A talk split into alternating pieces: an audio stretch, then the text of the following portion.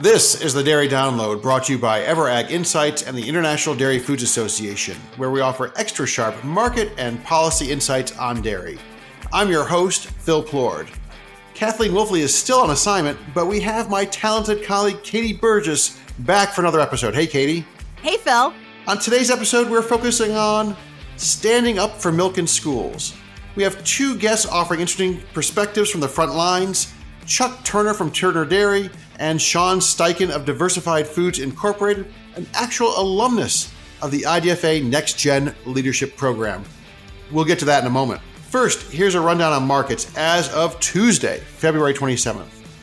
Block cheddar cheese at 161 per pound, up 6% from last week. Barrels higher than blocks, 167, up 4%. Butter 284, up 2% from a week ago. And non fat dry milk, the only negative on the week, 118 per pound, down 1%. All right, Katie, what's the most important thing right now? As I continue to talk to customers, whether it's dairy producers or processors or end users of cheese, the thing I keep coming back to is this very delicate balance right now between milk supply, cheese production, and cheese demand. Over the past week, couple weeks, we got data that shows US milk production was down more than 1% in January. Yet the latest cold storage report showed cheese stocks still up half a percent year over year. We continue to make more cheese. Typically, there's been more milk in the heavy cheese producing regions. Plus, there's more cheese capacity ramping up and going to continue to come online later this year. And so, from the supply side, we still have plenty of cheese out there. And demand is, we'll call it choppy at best. Exports are on, then off, and it seems like that pattern could continue. And here domestically, I'm not sure consumers are out of the woods quite yet. So, spending at both the retail level and in the food service space remains choppy. You know, the cheese markets are always, you know, we, we don't have unvolatile times in cheese typically, but I've been looking at just as we lay out some things like all last year, the, the sort of feast or famine on cheese was pretty remarkable, largely dictated by exports. Like exports on, we went up, and then you just see these spike ups and spike lows more than once. And I think that speaks to that uneasy relationship. I mean, we can wake up one morning and we feel short and off we go. And then, you know, two weeks later, oh, wait a second, the export slowed or whatever. And then we're right back down to the basement. It's a, a little more jarring roller coaster ride than usual. And as we think forward for the months to come, it feels like we're still on the roller coaster. I don't see it changing drastically anytime soon. No, and we'll, we'll talk about that a little bit later in my fearless predictions, just a little teaser. Ooh. So, Phil, what do you think is the most important thing right now? You know, I think performance in Asia is really a critical factor in it plays back a little bit to your cheese story around demand. I just think that Asian markets remain lackluster. We saw a GDT Pulse auction yesterday, disappointing results. Um, the economic data in China remains weak. We've been, you know, looking at trade into places like Malaysia and the Philippines that's just been slack, largely tied to pretty robust food inflation. And it just seems like we can't catch a gear in terms of Asian demand for dairy products. And, you know, it's like we, we go a little bit and then we just kind of run into the wall. And we, when we look for, well, why, why, why? Um, you know, oftentimes the answer is just that business in Asia just isn't consistently good. And I think before we see any real fireworks price wise, especially in the powder space, um, you know, I think we need to see better performance in those places. That's definitely true. I mean, Mexico is usually our biggest trading partner, but those Southeast Asian countries tend to rank high up there. So, super important to watch what's going to happen there. And, you know, pretty remarkable. In a year where trade, you know, U.S. cheese exports were down, if it weren't for Mexico, I don't know what we would have done because Mexico stepped up to the plate, and increased their take from the U.S. by 20%. So it just speaks to how, you know, we need Mexico uh, if we're going to keep the wheels on because Asia just isn't performing. What's your stat of the week? My stat of the week comes from the milk production report. It's negative 10,000 head. That's how many dairy cows we lost in New Mexico in the month of January. And New Mexico, I mean, the Southwest as a whole has been losing production, but New Mexico has really been ground zero. When we look at those cow numbers, New Mexico's down 30% just in four years. And as of January, the New Mexico dairy herd is the smallest it's been since the year 2000. So when I look at that, fewer cows in New Mexico, but more plant capacity coming online soon really makes you question how that region is going to play out here over the next 18 months. It's going to be like a sequential ratcheting up in the drama, right? We're going to have a cheese plant open this year. We're going to have a cheese plant open next year. And, you know, the milk keeps slipping. And I, you know, the people we talk to say it's not coming back to New Mexico anytime soon, if ever. No, we'll see what happens in Texas, but uh, definitely going to be the main region of the US to watch. From reliably long to all of a sudden pretty chronically short. I, I, I think that's a, a major headline story in the cheese market's fortunes for the next whatever, for a while. For sure. So, Phil, how about you? What's your stat of the week? Oh, you're going to love this one, Katie. My number is minus 6%. And that represented the year over year deficit in butter stocks as of January 31st, per the latest USDA cold storage report. Now, there was some drama around that report between you and I last show. We had a head on head bold prediction. Typically, butter stocks increased by 43 million pounds between December and January. You took the over, I took the under. It, the over won by a healthy margin, plus 7 million pounds. And so I think that might take a little of the anxiety out of the butter market. I mean, it was it was good to catch up. But we're still down 6% year over year. So I don't think it's a situation where people are like, oh, well, yeah, you know, cold storage, we were up ahead of average in terms of growth. Everything's fine now. We still have a 6% year over year deficit. And I think, and you, you see this more than I do day to day, lots of anxiety out there among butter end users. That is totally true. I think that the end users I talked to were happy to see that number. And I'll note I was happy to take a bold prediction win as a newbie to the show.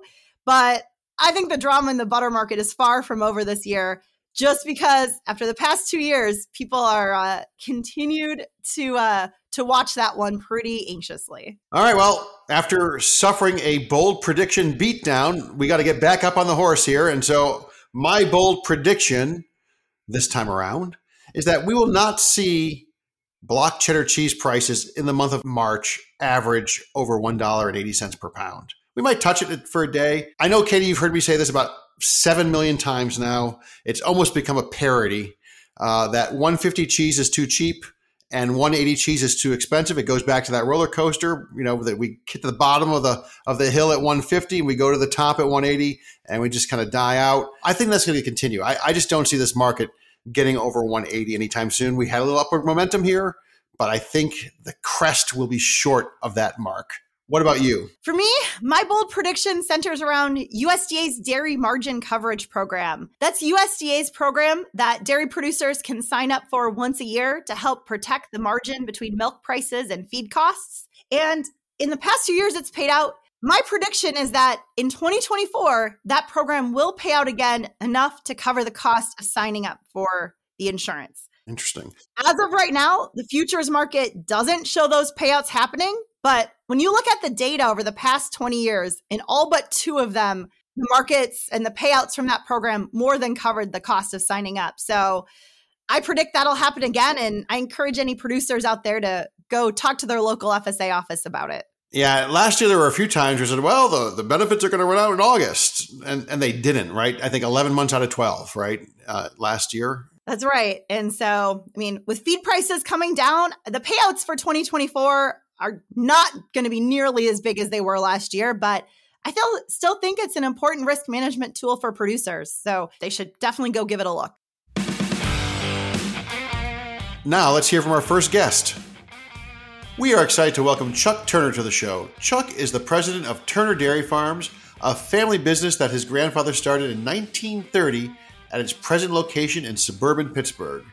Turner Dairy has earned top national awards for taste and quality and is well known for its innovative flavored milk line. Chuck, welcome to the Dairy Download. Uh, it's a pleasure to be here. I'm a big fan of the Dairy Download, actually. We're glad for that. Before we get really into it, can you tell us about Turner Dairy and what's led to such a long history of innovation and success in the family business? We were founded in 1930 by my grandfather, and at Turner's, it's always been about the highest quality milk and dairy products with a special emphasis on great taste. Uh, this goes way back to my grandfather's prized Guernsey cows. More recently, we've had a lot of success with limited time offerings of flavored milk. Uh, for example, we just wrapped up brownie batter milk uh, which we featured for the holiday season, and have just introduced red velvet milk, uh, which is the perfect Valentine's gift for that special someone. So, how do you develop those concepts? I mean, that sounds delicious on the face of things. Uh, I was wondering what, what you meant by good flavor, but those sound like great flavors. How do you go about developing those products? Yeah, we have a, a, uh, product management group that meets every month, and we have people from different disciplines within the in the company, from production to marketing to sales and part of what we do is try to look uh, 12 to 18 months out and think about what flavors we want to feature for the upcoming year and focus on being fun and, uh, and catching people's attention. Today, our episode's all about the milk served in schools. How does school milk fit into the larger product line for Turner Dairy? School milk is central to our mission here at Turner Dairy. We have the privilege of serving about 170,000 students every day, a responsibility that we take very seriously. We also consider it a wonderful privilege and opportunity to establish our milk brand as one that students enjoy drinking and want to drink at home. Hopefully, they'll want to serve Turner's milk to their own family one day. So, there's about 30 million children and adolescents in federal school milk programs. Turner Dairy is part of a pledge with other processors to deliver essential nutrients to America's students while reducing calories and added sugars. It's called, I think, the Healthy School Milk Commitment. Can you tell us a little bit about what this pledge means and why is it important to Turner Dairy? Yeah, we've pledged that by the start of the 2025-26 school year, all of our flavored milk for schools will have less than 10 grams of added sugar per half pint. Uh, at this point, I can tell you at Turner's, our biggest seller, fat-free chocolate milk, is already there with only 8 grams of added sugar and we're currently working to reformulate our low fat strawberry, chocolate, and vanilla milks. Um, the other thing, we have a limited time offering milk coming out next month, which is going to be chocolate banana in a low fat version. That is also, we're working to do these, these fancy flavors also at that less than 10 grams.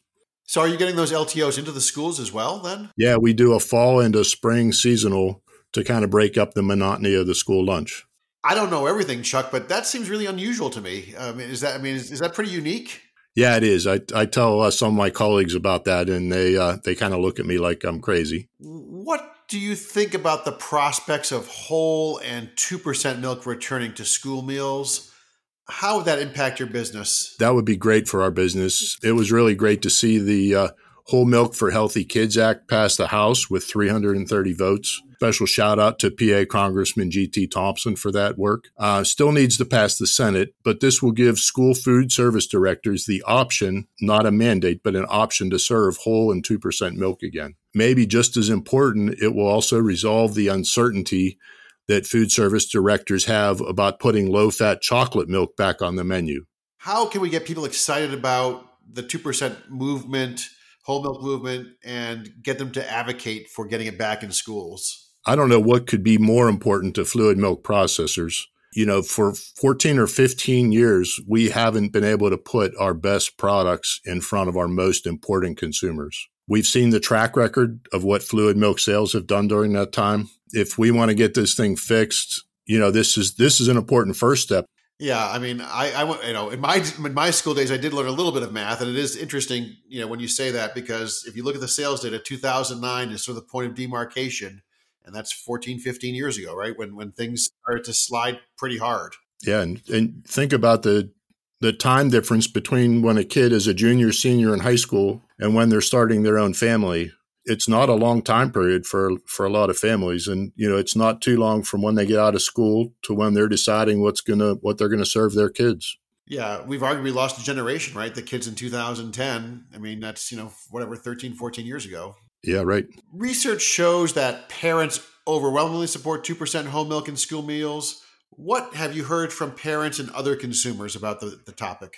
Well, consumers overwhelmingly choose 2% in whole milk when they have the choice in schools. It's it's even actually more more uh, overwhelming when you look at the data for um, lower income households. When we have routes, whether they're urban, suburban, or rural, low income neighborhoods overwhelmingly choose whole milk. So when we take higher fat milk off the school lunch program, you're taking it off the menu for these kids. Thinking back about the LTOs and relationships with school meal directors. That can't be an easy job, right? Oh, yeah. Food service directors in schools have one of the hardest jobs I know of. Their rules for uh, compliance and reimbursement with USDA are, are not a lot less cumbersome than our federal marketing rules. Not to mention, they have school budgets, uh, school boards, parents to answer to, food safety, staffing. And you know, once we get this passed, we still have a lot of work to do to convince them, school district by school district, to get 2% white milk, for example, low fat chocolate back on the menu for kids. Chuck, it's kind of important to drive back to the question of flavor, people's enjoyment of the product. You know, I mean, the 2% whole thing is, I mean, it's really about providing a high quality product, a very tasteful product a product that kind of gets you on the road to lifelong nutrition with beverage milk. Is that, I mean, it's not just about, you know, selling more components, right? Right, Phil. I, I, think when you know this this wasn't done with bad intentions. I, I think that people can objectively look at the difference between fat free milk and two percent milk and think that fat free is better better for a kid. But you know, I think in in that context, we forget that that eating is one of the great pleasures and joys we have in life. And when we take the, our best products away from the school lunch program, we are not helping kids to make lifelong choices in what they eat and drink that are going to be in their best interest, you know, as they live their lives. In other words, if we take milk off their menu, we're not helping them. And it feels like the science and the conversation around fat has, I mean, it's it's evolved remarkably over the past decade or, you know, right was, it was 2014, the Time magazine cover, fat is good or butter is good, right? I mean, it's not like, it's not like we're running against the wind here. No, certainly. Uh, you know, it's, it's our nature as a country to demonize certain food ingredients or categories. And fat certainly was that. You know, we don't know how that is going to ebb and flow in the future, but the reality is that dairy fats are are good for you, especially in the the low amounts that we have in fluid milk. So, Chuck, how do you feel about regulators and rule makers kind of in the middle of the process making these choices f- instead of parents, really, right? It, it, for what kids are eating in schools. So how does how does that sit with you? Um, there's a place for it that for you know I don't think anybody wants unhealthy meals served in schools, but I I do think at least we only operate in a in a couple states, but there is quite a lot of enthusiasm, at least in Pennsylvania, for how the school meal rules are enforced. You know, food service directors have a hard job, as we discussed, and for for food service directors that are trying to put a good meal out there to satisfy kids. I would hope that there'd be more uh, more latitude given. Chuck, thanks so much for being part of the Dairy Download today. Well, thank you for having me. It's been a pleasure. Next, let's hear from someone who brings an ESL perspective to the conversation. We are excited to welcome Sean Steichen to the show. Sean is the Senior Director of Strategic Initiatives at Diversified Foods Incorporated.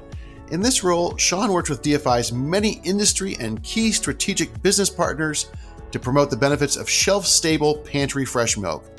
Sean, welcome to the Dairy Download. Thank you. Very excited to be here. So, Sean, let's start out by talking about shelf stable milk. What is it? What makes it shelf stable? And how does the product differ from regular milk, if you will, in the grocery store? Yeah, no, that that's a great question, and I would probably say it's the most common question I get in having discussions around shelf stable milk. So, certainly, without getting extremely technical, there's there's three main pieces that stand out regarding shelf stable milk, and that's going to be time. Temperature and process. So, shelf stable milk is going to be handled very similar to the traditional gallon jug of milk that you're consuming today with the exception of those three pieces. So it's going to be held for a little bit longer of time in the production process, produced at a little bit higher temperature in that production process, and then it's the the entire process is going to be a completely sterile environment, which removes the bacteria completely and allows it to become shelf stable. Similar to the traditional milk that we all know and, and drink in the grocery store, as you mentioned, there's no preservatives, no additives. It's the same cow's milk that we're drinking through there, just that the process that I described there allows it to become shelf stable for us to consume in that manner. So, over the years, I think it's fair to say we've seen shelf stable milk appear prominently at one time, maybe a couple of decades ago, kind of fade from view here in the United States. I see it uh, certainly elsewhere in the world. It's more, it's certainly prominent and prevalent. What advances have been made, or how has the product evolved over the years, and, and what is Diversified's role in all that? You know, if you look at different markets, uh, especially over in Europe, for example, uh, most of the consumers are used to shelf stable milk and the packaging that exists, right? So it, it, certainly has come a long way in the last five to 10 years. I think with the recent events over the last handful of years, with all the supply chain situations we're working through, has helped the consumer receptiveness uh, come along with that. But diversified food specifically, you know, we've really expanded our production network, our innovation along the shelf stable portfolio and work to reach consumers in a different way uh, year over year and, and help grow that message with it as well. And along those lines, where do you see opportunities for growth of the shelf stable products in the United States market? You know, first off, as we always say, we are a incremental partner within the dairy industry. We're not looking to be a substitutional partner on a shelf stable standpoint. Certainly, when thinking different regions and different supply chain challenges that do exist, uh, there may be uh, situations where it may only be the only opportunity for those consumers to have a, a milk or dairy based product in a shelf stable format. But obviously, there, we do feel there's a lot of opportunity for incremental growth here within shelf stable in the US. So, thinking through channels like food service, QSR, C store, uh, whether it be in schools, but before, after school, backup stock as well. I think you know all those opportunities are, are certainly there to grow, as well as any location that would probably be in a more rural or hard to reach area too as well. So where that distribution is is a little bit more difficult for us to get to for all the things that we've been working through. And so, you know, on top of the growth there in terms of where, but also how, you know, our portfolio isn't just a fat free chocolate or 1% white milk for schools, for example. You know, we have all four fats. We have a half a heavy whipping cream, a half and half, a buttermilk, high protein, lactose free. Um, and really, we can deliver to our partners as a one stop solution in that manner for sure. You mentioned lactose free as part of the school milk equation. I understand that there's more shelf stable milk lactose free today.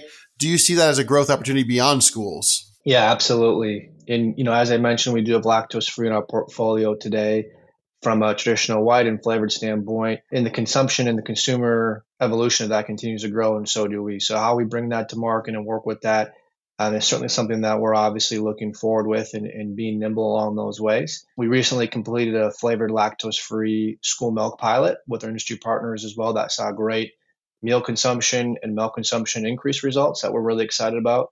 But in terms of growth opportunity in the market in schools and out of schools, we certainly feel that's a, a big priority for us here as we look ahead to uh, 2024 and beyond. For our episode today, the focus is on milk in school meals. So, can you tell us about how school milk fits into Diversified Foods portfolio? You know, our our goal first and foremost within school milk uh, in that approach and channel is is obviously to keep milk on plate uh, within the schools and the dairy industry partnership model. Our items today meet all of the current nutrition requirements. We're certainly seeing growth in breakfast in the classroom, post school activities, grab and go, maybe take home meals, as all the different, you know, kind of regional opportunities are existing. And we certainly also have schools purchasing today traditionally for other traditional lunch programs in a shelf stable manner as well. So I think, you know, with, with all those different growth opportunities and partnership models that come to equation, we've worked really hard the last handful of, of months and really recently last couple of years to bring a competitive pricing structure to market model within the school channel approach and the shelf stable uh, standpoint.